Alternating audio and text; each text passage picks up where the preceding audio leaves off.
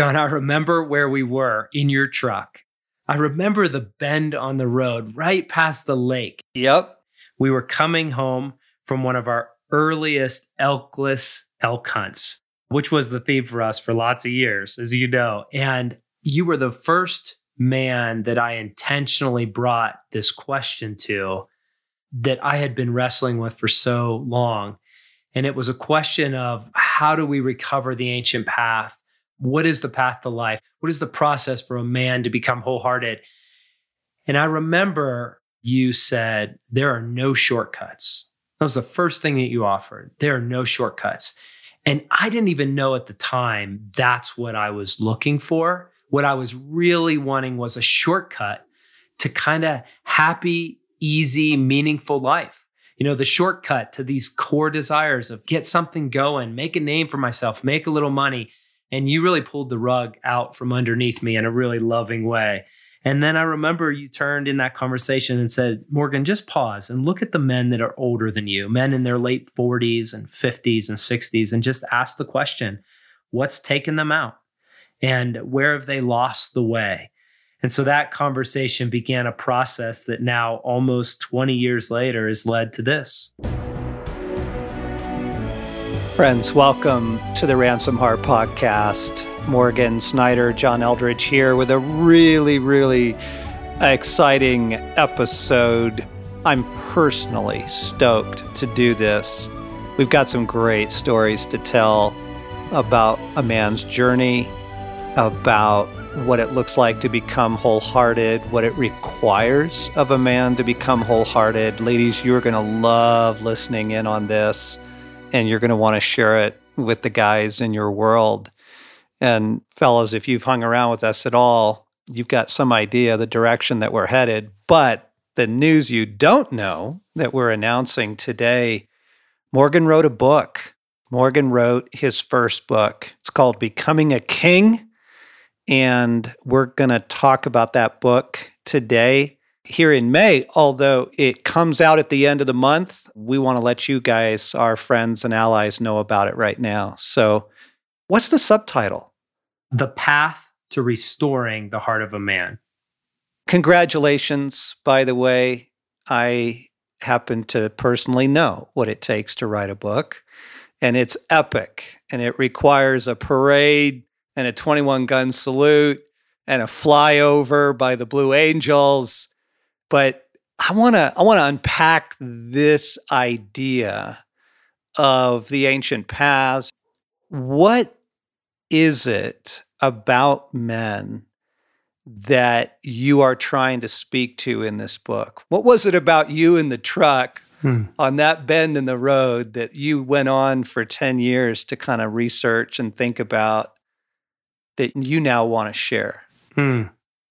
John, it's a fascinating question because as I observe my own heart as a man and all the other men I know, is that you see the seed of greatness. You see some strength and some desire to affect change for good in the world, to offer our strength and our power in some greater service. We were made to be powerful.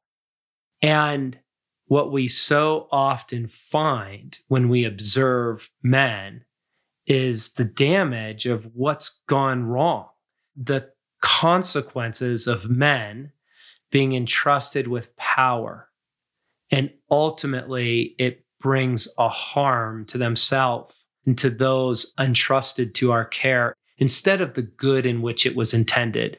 And so I think, John, at the core of this is this question. It was a curiosity of what do we do with the nature of the heart of a man that's made to be powerful? And how do we wrestle with the reality of where it's gone wrong? And is there a way to recover a path and a process that allows a man to become whole and to become who he was made to be. Yeah, it's huge. And this book took you how long to write? You know, it was a full 10 years of being in this message and putting words to it. It started with a six year manuscript of 350,000 words that I 350,000 in my first pass and I would never write a book that way again. But through then 3 more years of chiseling, it got down to 55,000 words and and uh, so it's been a a long holy process. Yeah. Yeah, I was on an interview myself the other day and they were asking about ransomed heart and kind of what's our mojo and what I was trying to explain was one of our core values is not to teach anything we haven't lived first. We've just all been in big ministries and big churches and and the pull and the temptation is to have the latest and greatest and you know kind of wow and impress. But the problem is that a lot of what's getting put out there are theories, good ideas, big mm-hmm. ideas, but they actually haven't been lived. And so a book like Get Your Life Back, you know, I, I had to go get my life back. I didn't even plan on writing that book. And then the book came. And you were not looking to write a book. Right. You were looking for some answers. You were a young man in your 30s.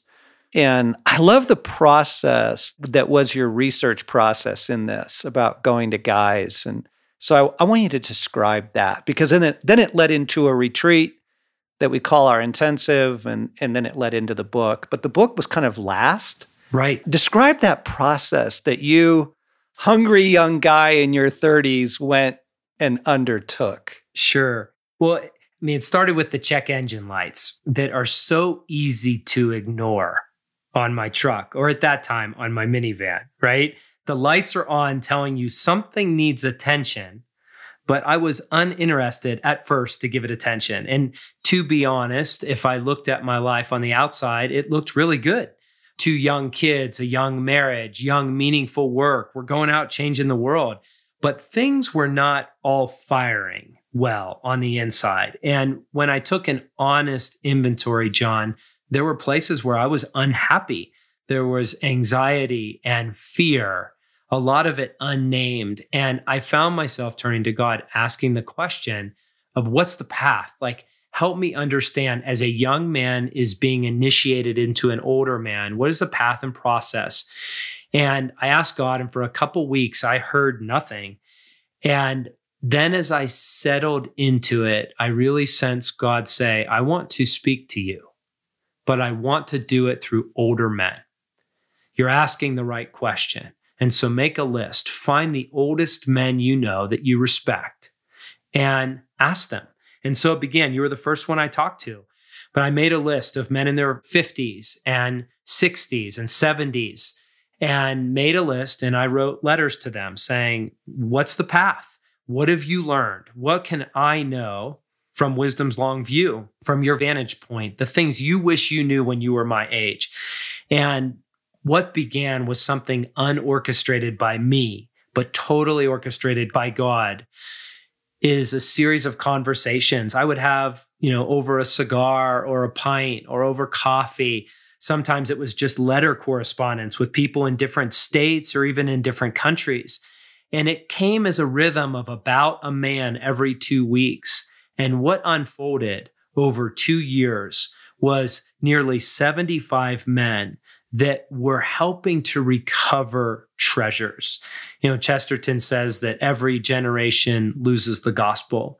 And it's every generation that's charged with its recovery, the recovery of this path of life. And so, John, what, what began to form was this collection of vignettes and stories and proverbs and each man had unique things to say because he's speaking right. out of his life, right? Right. Yeah. And then had unique things to say about my life because each one had different, you know, visibility on my life.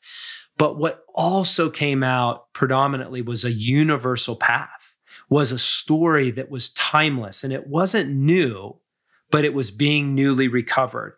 And I started pulling these ideas together. And part of it was choosing to take the lowest seat. It was radical ideas that, you know, the kingdom of God is an upside down kingdom. And it was invitations to excavate when I desired so much to build. It was an invitation to enter training when I wanted to lead. It was to take the lowest seat and to serve others. It was to replace my exclamation points with question marks. To even ask myself, what are the questions that I don't even know yet to ask? And so that process unfolded and years into it, an ally said, You got to share this. Like, I know men that are dying, that are in this season with us and need these treasures. And so I gathered a group of guys I knew and we got some pizzas and some beers and I just read them the counsel. And after I read them, I could just feel the emotion well up as I share this. After I read to them the counsel, we all looked at each other, me included, and were in awe of this ancient path being recovered. And it wasn't until years later that we were prompted to say, let's try doing this together. Let's get a weekend and wrestle with these ideas and get into our stories, see what we can excavate, invite God's care under the protection and the provision of some father figures. And so Craig and Bart were the first guys at the time to act as the sages and the elders. And as the years went on, it was a God led initiative where eventually I was able to bring in many of those elders and sages, those voices of wisdom, and match them up with these younger, up and coming men who are asking the right questions, who have suffered and are wrestling with their pain and want to recover the path. And that birthed the Become Good Soil Intensive. And then in time came the book. But what was really powerful in it, John, was there was a time where I did want to write it. I believe I am a messenger, and I believe part of my calling is to be shaped by and shape men and women who are shaping the kingdom. And so I felt compelled to offer it. And God was very clear to say, first, you must become the kind of person that can be entrusted with this message. And then, secondly, only in that process, write something that's worth sharing, that's beneficial to others. And then only after it exists is the third part of finding a way to bring it to the world. And so that was several years in process, but that's where the book came from. But it was rooted in a, an ancient story and far deeper than my own life. Become the kind of person that can be entrusted with this message. Yeah. That's the core of the intensive Right. That's the core of the book. Become the kind of man or woman who God can entrust his kingdom to. Yes. Influence, reputation, money, power, whatever that looks like. People that, you know, right. you're the coach of a soccer team, you're a teacher in a classroom, you're a youth pastor, you're a senior pastor, you're a small business entrepreneur, you are a CEO of a of a Fortune 50 company. Right. You know, you're a mother, you're a father. We all have a kingdom, right? It's in our design. Yes. It almost feels like the heartache of the world right now is unfinished men. Hmm. It's their heartache. They don't like feeling like that. Right. And it's the world's heartache because then things don't go so well. Yes right? Yeah, I think what I observe is in an age of progress where there's more and more faster and faster, the nature of leverage is showing itself very open-handedly, right? The the ability to leverage power in our age is greater than any other age, and because of the information age, we get to see it. And so I think you're right where it's nothing new but particularly in this age, more than ever before, we are getting real time visibility to people in power, particularly men, who are unfinished. And they often desire to do good and to be good. And yet they find themselves unable because they have been unwilling to take the slow and steady path and process. Yeah, unwilling and unshepherded. Right.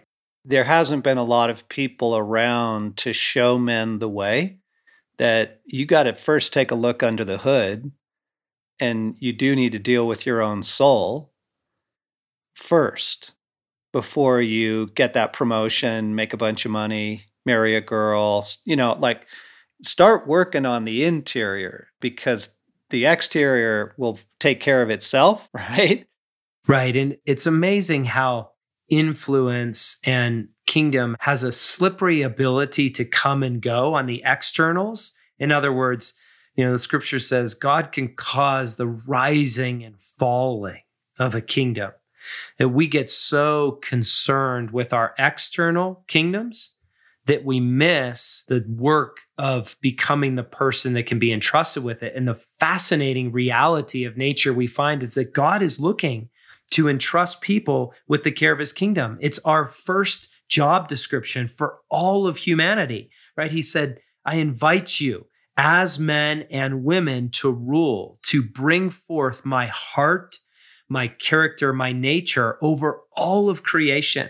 And so it is God's design. It is God's desire and it's God's intention that we rule. And so what I believe is that if we put our energy towards recovering that path and process, that influence comes, but it becomes very ordered by God and it becomes that which is actually good for us yes. rather than what we're just trying to get out of our own need for validation.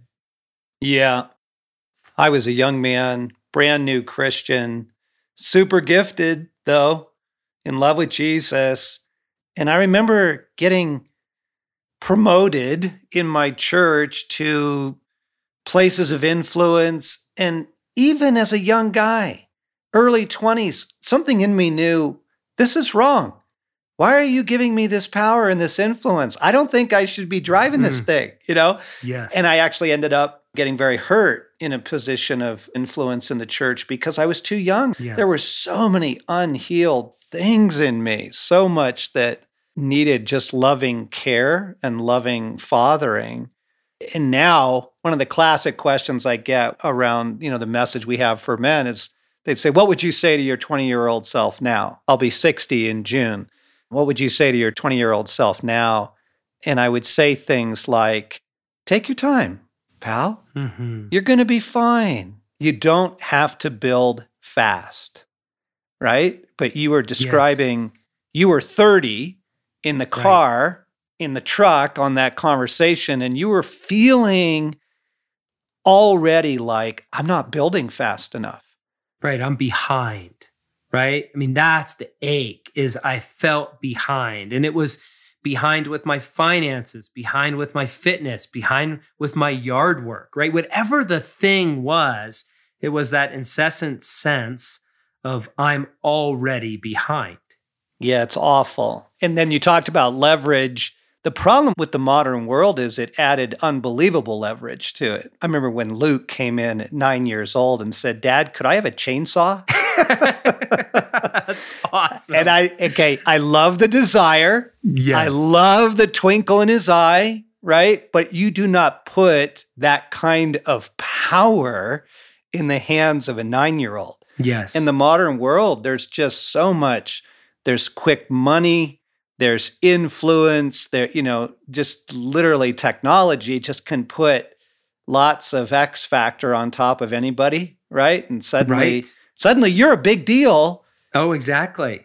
But you're not finished. Right. And then as it says in Mask of Zorro, we fight bravely and we die quickly. Yeah. Right. I remember sitting with a man early in this process, and he was talking about that desire, that same desire that Luke had in his heart. And what this elder, what this sage said is we so often in masculinity tie intrinsically desire to fulfillment.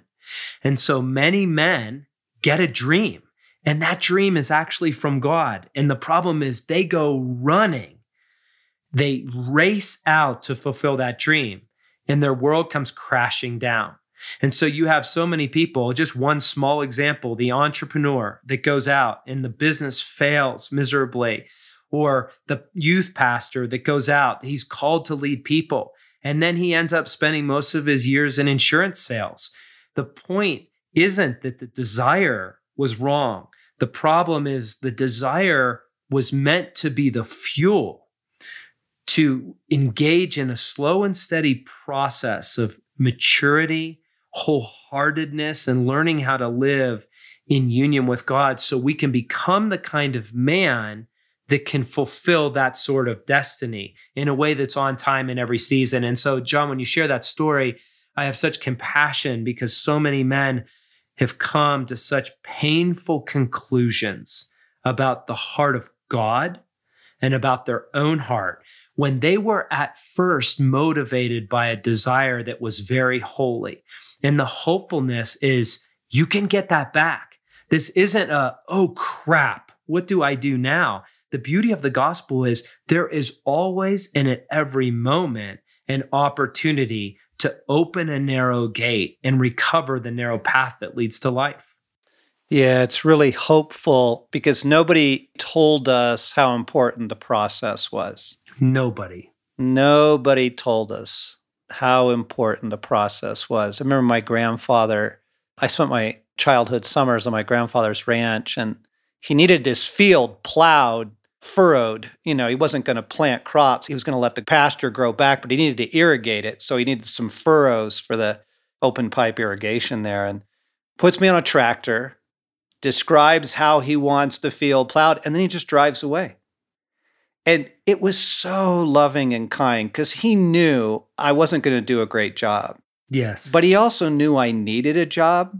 I needed a job. I needed a chance. And it was eight hours. I sat in that tractor mm. for eight hours, back and forth in this field, messing it up, trying again, messing it up, trying again. And it was all about the process. Mm. It was all about the things I needed to learn sitting on that tractor. You know, because I thought I'd crank this thing out in about 30 minutes. Oh, totally. It looks easy.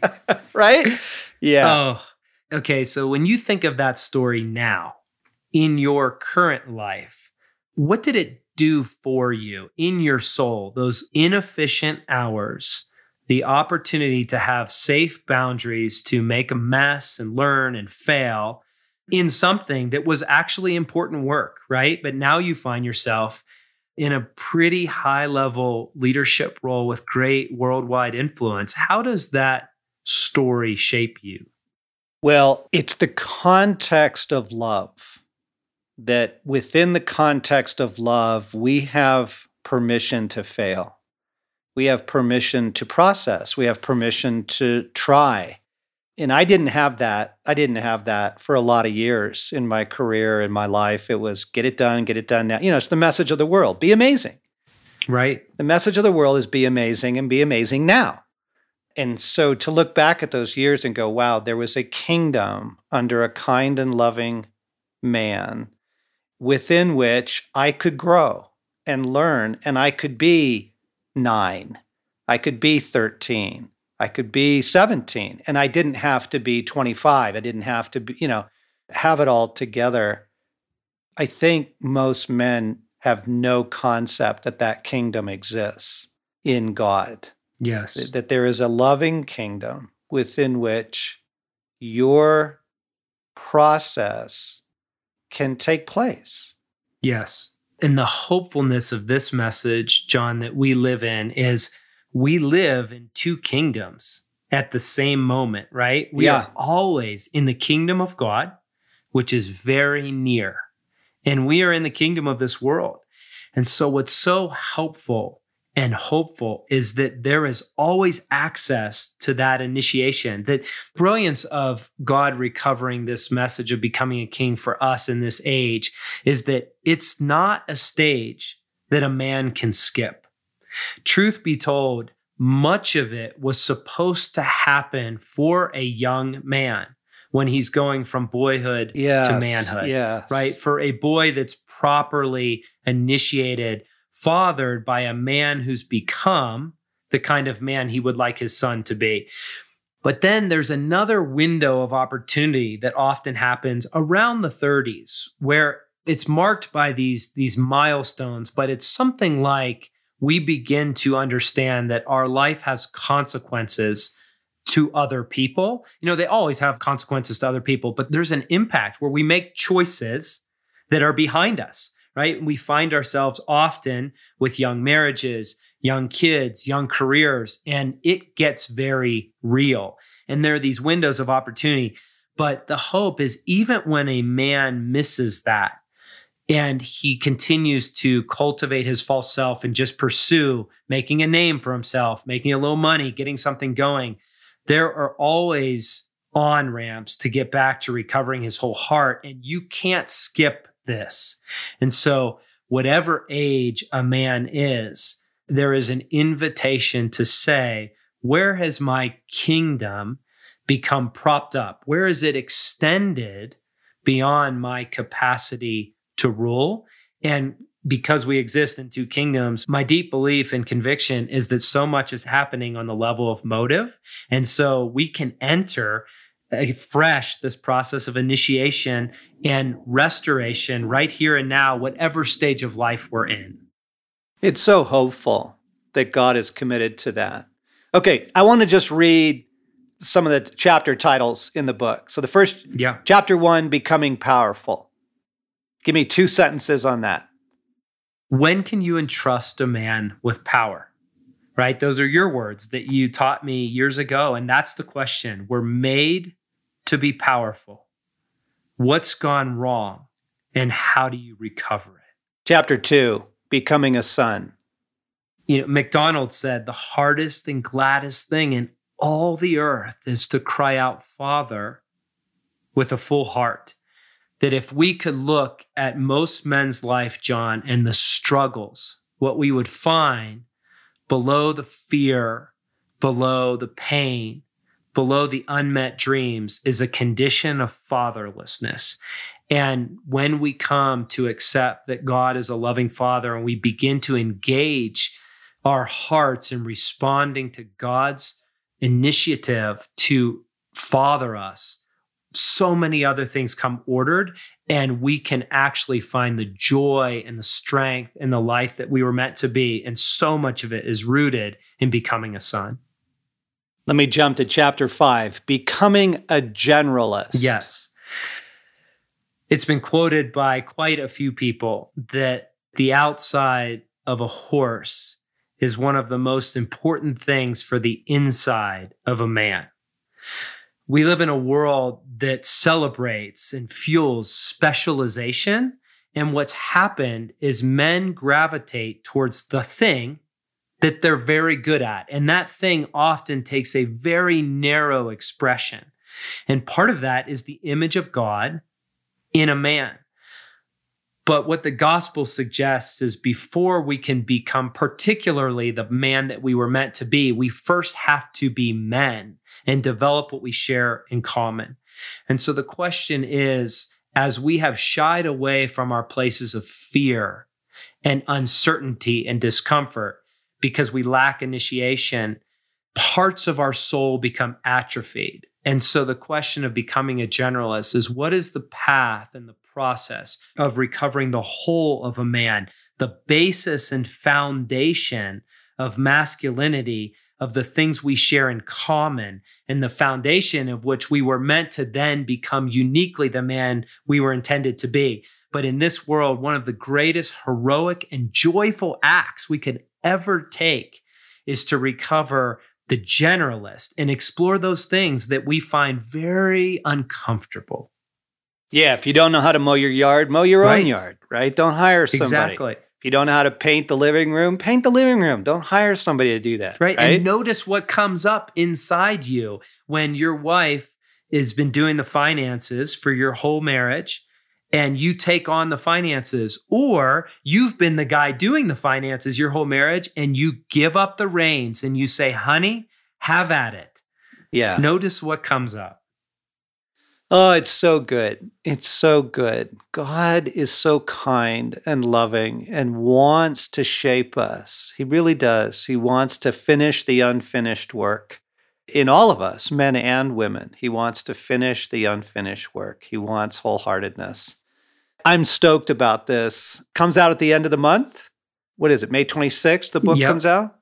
But it's available now for pre order and you did a really fun thing around the pre-order. You brought in the wives of men who have walked in this and you asked them a bunch of questions. Tell me about oh that my recording. Goodness. It was an incredible risk. And I say risk because I didn't know how it was going to go. But yeah, in the recording the audiobook, I offered some really cool kind of bonus material. But one of the pieces at the end of the audiobook I felt would be really helpful to listeners is to pull in men that have walked this message, men that have consented alongside of me for over a decade to this radical recovery of the path and the process that restores the heart of a man. So I grabbed those guys and asked them, What's it been like? What are the stories? How's it going?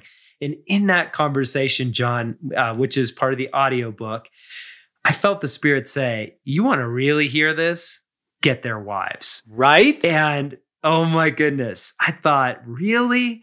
But I have to tell you, over our 22 years now in this together, you and I both know the thing that's most moving is when we receive a letter from a grateful wife that says, Thank you. Like, thank you. I have my husband back. Thank you for what God has done in him through your work. And so I grabbed my wife and I grabbed the wives of those men and I put them around a table and I said, I want to hear it from you. What's it been like living with a man who's consented to this path and process? What is his impact on you, on your children, on your world? So it was a delightful conversation. And that is a offer that's exclusive for any orders that come in before May 26th. Oh, that's awesome. I'm stoked about this book getting out. I really am. I'm excited for you. I'm excited for what God is doing through you and through this message. So pre order it, folks. You're going to love it. And you're already thinking of like six guys in your world who need this. Get it for them. Hey, John, I'd love to take this opportunity while we're together in this space uh, to say thank you to you because you pioneered something uh, it's been said of Winston Churchill that nobody became more of what they didn't have. And it was speaking to him as a father. And I want you to know that you took a risk on me. I was a young man, and what you could have done was set me in leadership. And I would have fought bravely and died quickly. And instead, you invited me to take a lower seat, to enter a season of training and really walk with me in this. And so, a lot of this is the fruit of you being a good king and caring for me and other people entrusted to your care.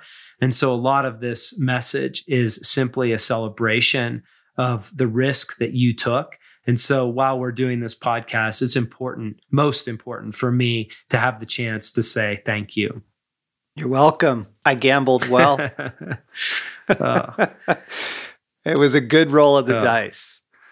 So, where do people go? How do they get more? How do they hear some of this cool audio stuff? Yep. So, the becomingaking.com is the landing page for all of the suite of the message of becoming a king. There's the book and the audio book.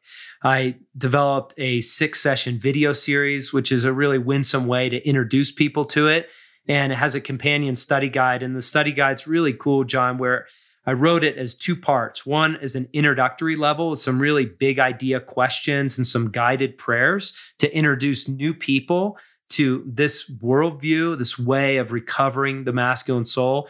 And then part two of the study guide is a really deep dive. It's uh, similar to the at Heart Field Manual in that it walks with a man steadily over time. There's a lot of further reading, further excavation for the man that consents to the path and the process.